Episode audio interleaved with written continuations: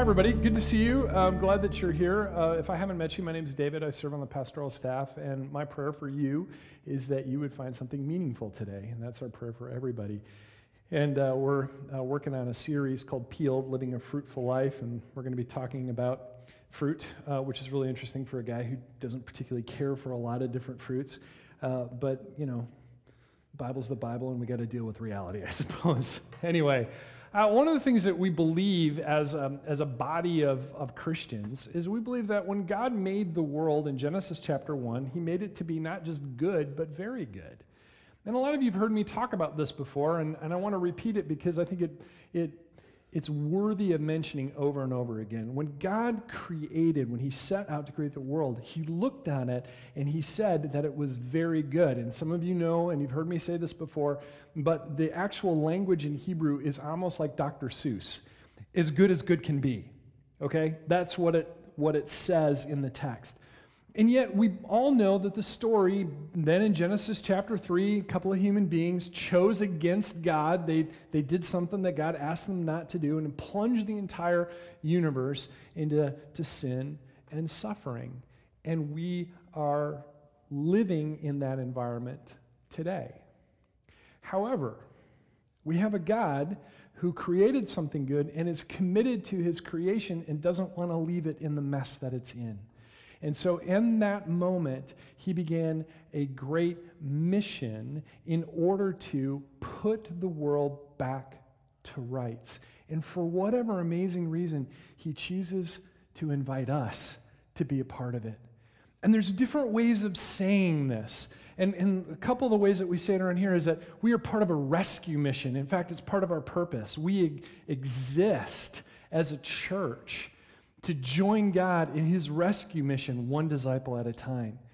But we're part of the rescue. We get to do that. Another way that we talk about it around here is that we also are not just part of a rescue, that our job is to push back the darkness and yes, individually in our neighborhoods and in our workplaces and in our families and in whatever environment we find ourselves in, as a single light, we are supposed to push back the darkness. And one of the reasons why we gather together, not just on Sundays, but also in small groups, is that my light and your light become more light when we're together. Does that make sense? You've seen this happen where you get more and more light and, and we're pushing back the darkness. That's part of the mission that we're on.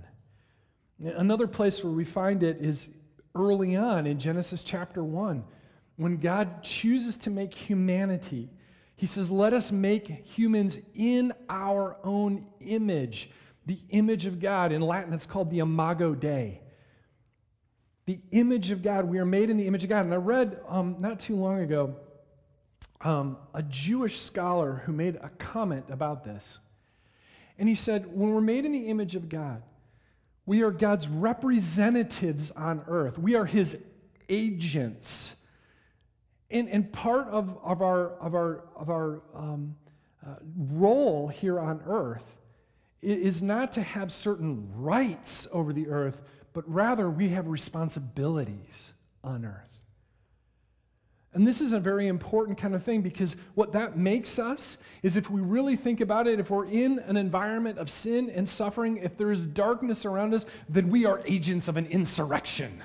We are here to try to change things, to make it different because we are representatives of what is holy and good and right and noble and beautiful. And yes, I can keep going on. Right? And so we see these, these images that are happening within, within the, the text all over the place. And the other piece of imagery that we see is this one of fruit. Fruit that happens in our lives. In fact, I was thinking about this a little bit, and one of his tirades against the religious leaders Jesus makes this comment. Here it is. It's in Matthew. Make a tree good and its fruit will be good, or make a tree bad and its fruit will be bad. For a tree is recognized by its fruit. Here's the thing fruit that happens in our lives, it seems to me that God wants his people to produce fruit, some type of productivity, some type of yield, some type of harvest. There's something that's going on inside of us. And so I want to put all the cards out on the table right up front. Uh, sometimes I like to build up to something. I, no build up. Here's the thing I want you to remember if you get nothing else out of today, this is the thing I want you to remember the most. Okay, here it is, right here. If God is working in us, He will work through us. Think about this for a moment. If we are producing fruit inside of us, then something is going to happen through us. Why? Because fruit multiplies. Fruit multiplies. And tell you a quick story. So um, I planted a garden because, uh, as a lot of you know, my girls really like fruit. And so my wife said, I'd like some raspberries. So I planted some raspberry bushes. And I was talking to um, somebody at one of the local garden centers, and she goes, You know what you could do? You could put strawberries as ground cover. And I'm like, Oh, I don't eat strawberries, but I know my girls do. And I'm like, Wouldn't that be cool if I had raspberries and strawberries all growing in the same spot, right? It was kind of exciting. So, um, so an, a very nice couple in my church, um, Kane and Randy Beecham, um, decided to give me some of their strawberry plants. And the reason why is because strawberries grow like crazy right? They take over. In fact, uh, Kay said, I've got so many, I'd be happy to get rid of some. Cool, because fruit multiplies. Fruit multiplies. That's why the seeds are on the outside of the strawberry, so it can multiply. Are you tracking with me? Does this make sense? I read a, um, a designer a few years ago. He made this stunning observation. He said, Nature is not efficient. It's not efficient. What it is is abundant. And you think about a maple tree.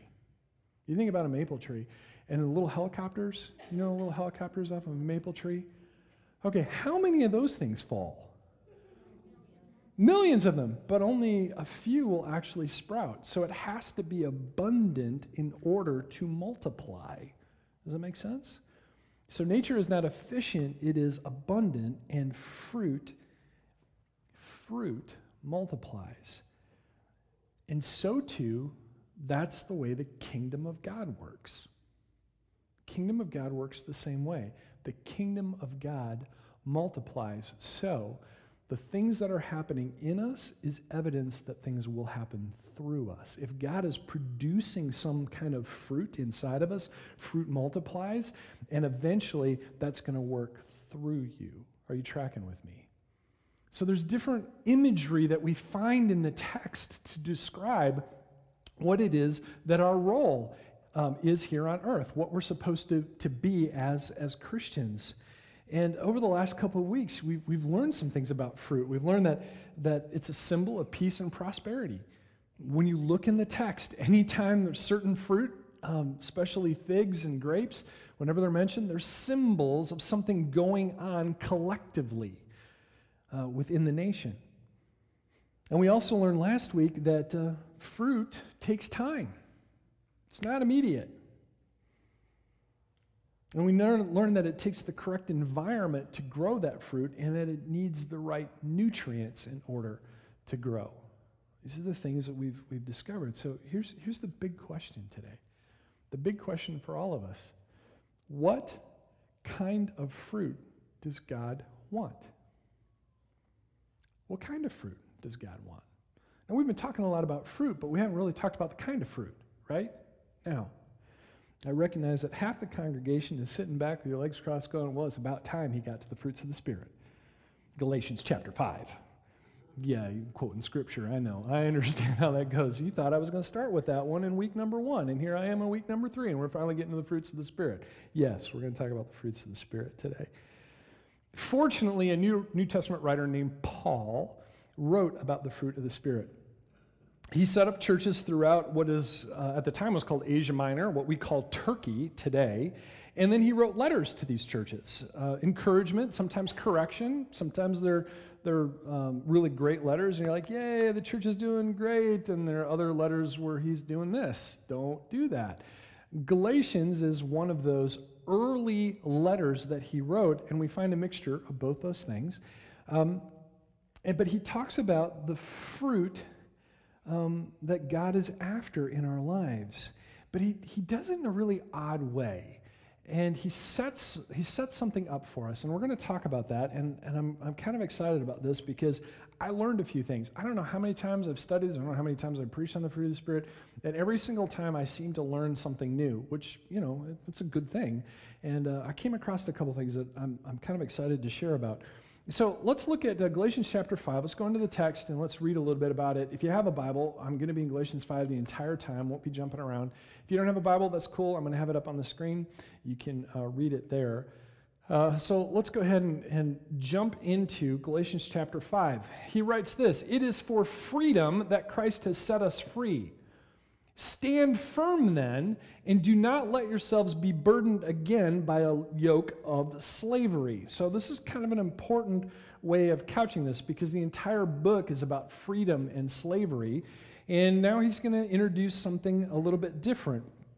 He is discussing uh, something very specific to the churches in that area. And uh, look where he goes with freedom down in verse 13. Let's make a jump.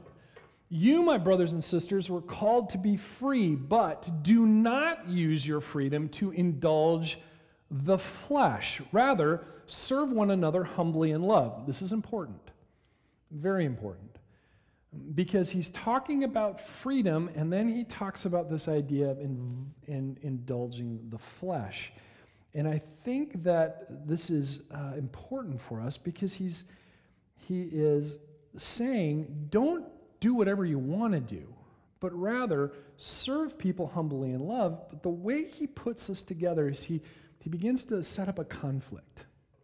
Conflict between two things, and you're going to see it here in a moment. It's a big theme in Paul. We find this in, in some of his other letters, but, but here it is. We have this idea of flesh versus spirit.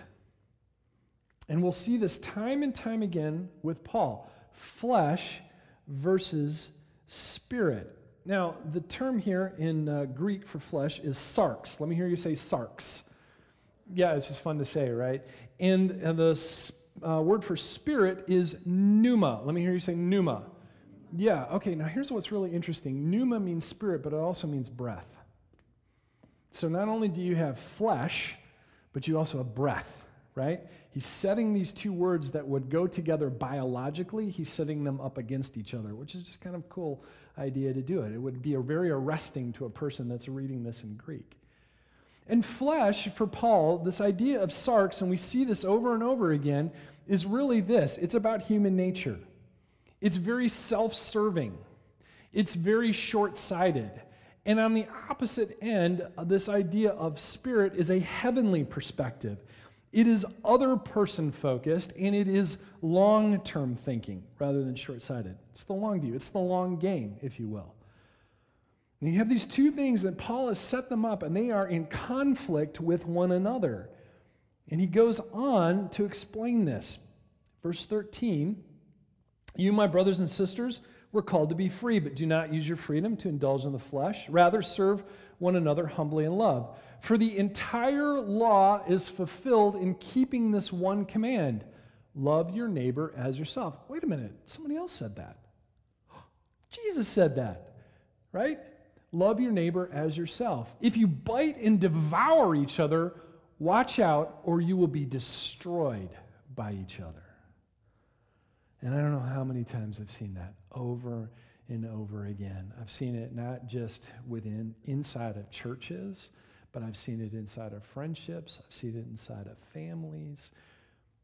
Can I be honest? I think sometimes we see it inside of our own nation. We begin to bite and devour, and we have to be careful or we're going to destroy each other. I think there's a warning there for all of us. Flesh and spirit are opposed to each other. And what's more, we know this. Every one of us. We, we know this because we experience this on a daily basis at some level, depending on your Christian maturity. but you do experience this war between flesh and spirit. Let's put it another way. What you pay attention to gains traction. Think about that.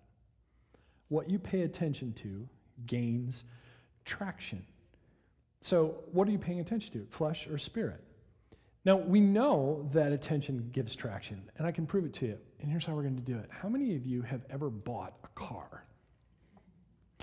How many of you, when you were looking for a car, had a specific model in mind? Yes? Right? A certain car you wanted? And how many of you started to notice that everybody drives that car? Oh my gosh, I thought I was the only one who liked this. But it's true. What you pay attention to gets traction. You begin to notice things about it that you didn't notice before. And this happens to all of us. So too is it with the things of, of the flesh and things of the spirit. What you pay attention to gains traction. And this is why, is why it's so important last week that we're careful about the environment that we're in and the type of nutrients that we're taking in, because that's the kind of fruit that's going to be produced. Does that make sense? So it's all starting to come together in this idea of fruit. So let's go on to the next, the next section here. Mm. The acts of the flesh are obvious sexual immorality, impurity, and debauchery, idolatry and witchcraft, hatred, discord, jealousy, fits of rage, selfish ambition, dissensions, factions and envy, drunkenness, orgies, and the like I warn you, as I did before, that those who live like this will not inherit the kingdom of God. I really love this. Um, the acts of the flesh are obvious, they're obvious. And, and, here's the thing you know what they are too, right? Because you've seen them. Uh, recently, I've I don't know if I'm just noticing it or what, but it just seems like people are honking the horns at each other an awful lot. And it's not just the beep beep, you know, you know, kind of the polite tap of the horn, but it's, it's just relax. It's going to be okay. You know, this idea fits of rage, and, you know, we've seen this. Discord, jealousy, it's, it's all over the place. We, they are obvious. We see this so much in our culture, and I think it's a warning sign. It shows us what's in control of the environment around us, the culture around us.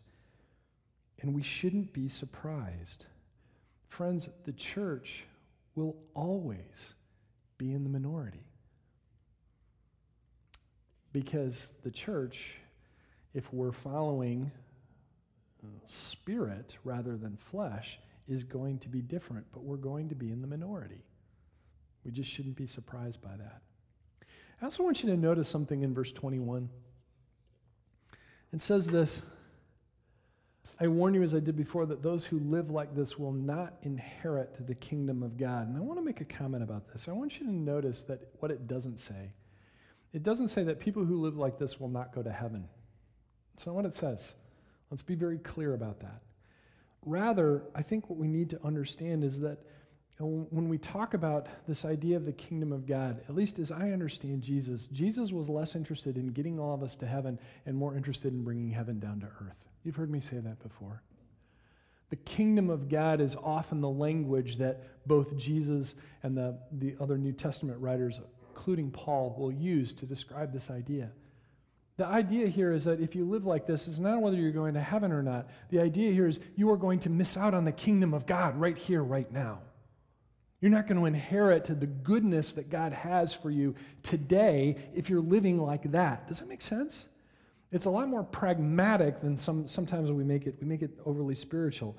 Um, I'm not saying that, you know, this will disqualify you from heaven or not. I don't know. I'm not the judge of that. All I'm saying is that if you live like this, you're missing out on the kingdom of God here. Know about you, but I don't want to miss out. I just don't. I want to see what the kingdom of God is like right here and right now.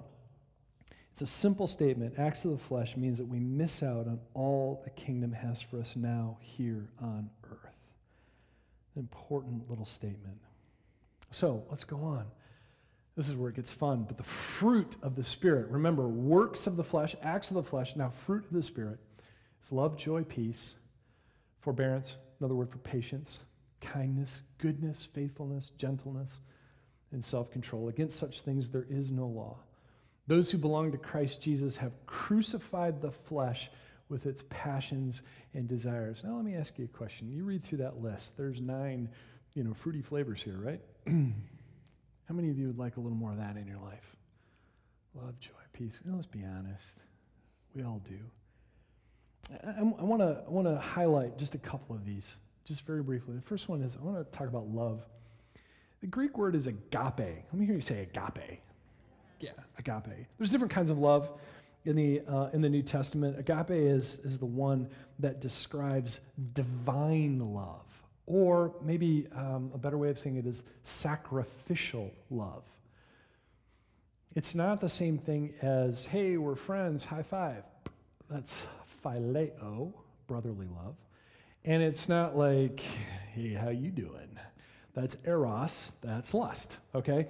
Agape love is much more divine, it's much more sacrificial. And when we see the word love in the New Testament, usually as it relates to Jesus, we almost always see it as agape. Okay? So this is a kind of love that we, we're experiencing in our own lives. Another interesting little fact um, this is really cool kindness and goodness. I'm going to be honest, the number of times that I've read over this, I've literally just read over those. Kindness and goodness. Oh, okay, that's fine. Interesting little note. Um, in Greek language, these two words are the same, are the different sides of the same coin. Okay? And I didn't know this, um, but I did a little reading on it and I thought it was fascinating. But so here's the deal kindness is um, when you are good to someone in a very soft, sort of relational way. It's kindness. We all understand kindness. Goodness, however, is the opposite.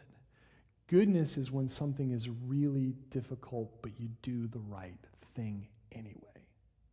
You see that? So when Paul talks about kindness and goodness, he's covering all the bases. So, really, kindness is this relational, kind of wonderful, sort of soft, sort of um, uh, connective sort of term but goodness, goodness, you do good even though it's difficult. You make the tough choice. And we've all had those circumstances where we've had to make a tough decision and still do the right thing. That's goodness. That's also part of the fruit of the Spirit. last one is, is gentleness. The word gentleness here, I, pastor put me onto this a few years ago that really kind of struck me. Gentleness is power under control. It is not a weak term, it is a strong term. It takes a certain extra amount of strength to be gentle. Does it make sense? And in all these cases, when we, when we read through this list, one of the things that comes to my mind is that the fruit of the Spirit ain't easy. It takes something divine inside of us in order for us to act that way. Does that make sense? And a lot of it is, is obviously contrary to human nature because it has a different standard. If you read through the list of the acts of the flesh, it's very self serving. But when you read through these, this is still making the right choice for the benefit of the people around us. You see the difference? Very powerful, very difficult to do. So, 5, uh, verse 25, next slide. Since we live by the Spirit, let us keep in step with the Spirit. That's where Paul kind of ends all of this. Since we live by the Spirit, let us keep in step with the Spirit. Um, next week, I'm going to talk about keeping in step with the, um, with the Spirit, which, by the way, is called a hook. Got to come back next week to hear the rest of that. Um, very pragmatic, some, some very specific things that we're going to do um, next week when it comes to living in step with the Spirit. Now, I have my little, I have here a bowl. What's this bowl of? What is that? Fruit. That's right. It's fruit. Um, smells good, actually. It's a bowl of fruit. Now, there are actually a different, there are different varieties of fruit, right? What do you see in there? Grapes, bananas, apples, Yeah, yeah. There's some citrus in there too, right? Yeah, we have a bowl of fruit, but there are different varieties of See that? See, in English, the English language, we can use fruit to be plural or singular, right? I have a bowl of fruit, but I have different kinds of fruits. You with me? Greek is a lot more precise. In Greek, when we read about the fruit of the Spirit, it does not say fruits, it says fruit, singular. The fruit of the Spirit. And interesting, not many fruits, one fruit. Now, in English, we get it all confused because we can use it interchangeably, right? I have a bowl of fruit. But there are different varieties of fruits inside the bowl. But the fruit of the Spirit is one, singular. Okay? Now, this is important because there's a couple of different ways that we can understand. This, by the way, is the fruit of the bean. This is important. It's the only fruit that I really care about. I'm just kidding. It's amazing I get anything done. It really is. Fruit. Okay, so we have a bowl of fruit. And we have the fruit of the Spirit, which is singular. Now, there's a couple ways to understand fruit in singular, okay? A couple of different ways to understand it. First, um, and I've heard pastors preach this before. The fruit of the Spirit means that all of those nine characteristics you are supposed to have uh, at all times, all of the all of the characteristics, all of those words, all the time, because it's a single fruit.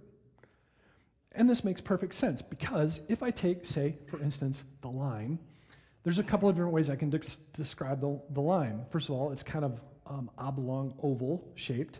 It is green, certainly. It has a lime smell to it. When I cut it open, uh, we can describe what the flesh is. We can describe what the taste is like, right? We can do all that. We can describe this. So when we read about those nine characteristics, it may be one single fruit. And those are just different characteristics of that one fruit. There's a certain amount of logic to that, but here's my question. So when you look at the fruit in your own life, how are you doing with all nine of those? Ow. That one's really a difficult, um, it seems kind of rigid to me. And I'm not saying it's wrong, because I think there's a certain amount of logic to it, but there's, there's also another way to kind of think about this.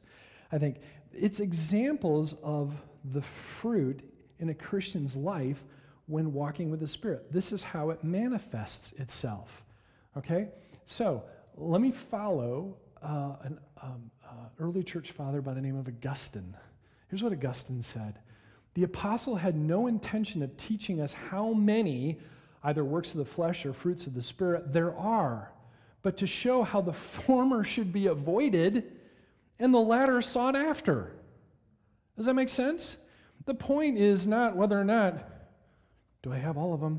Because I can check them off my list, right? Well, I got them all. That's not the point. Rather, the point is here's what you're supposed to be seeking after love, joy, peace, patience, goodness, kindness, right? Those are the kinds of things that we need to be after rather than all these self serving things that eventually lead us to death.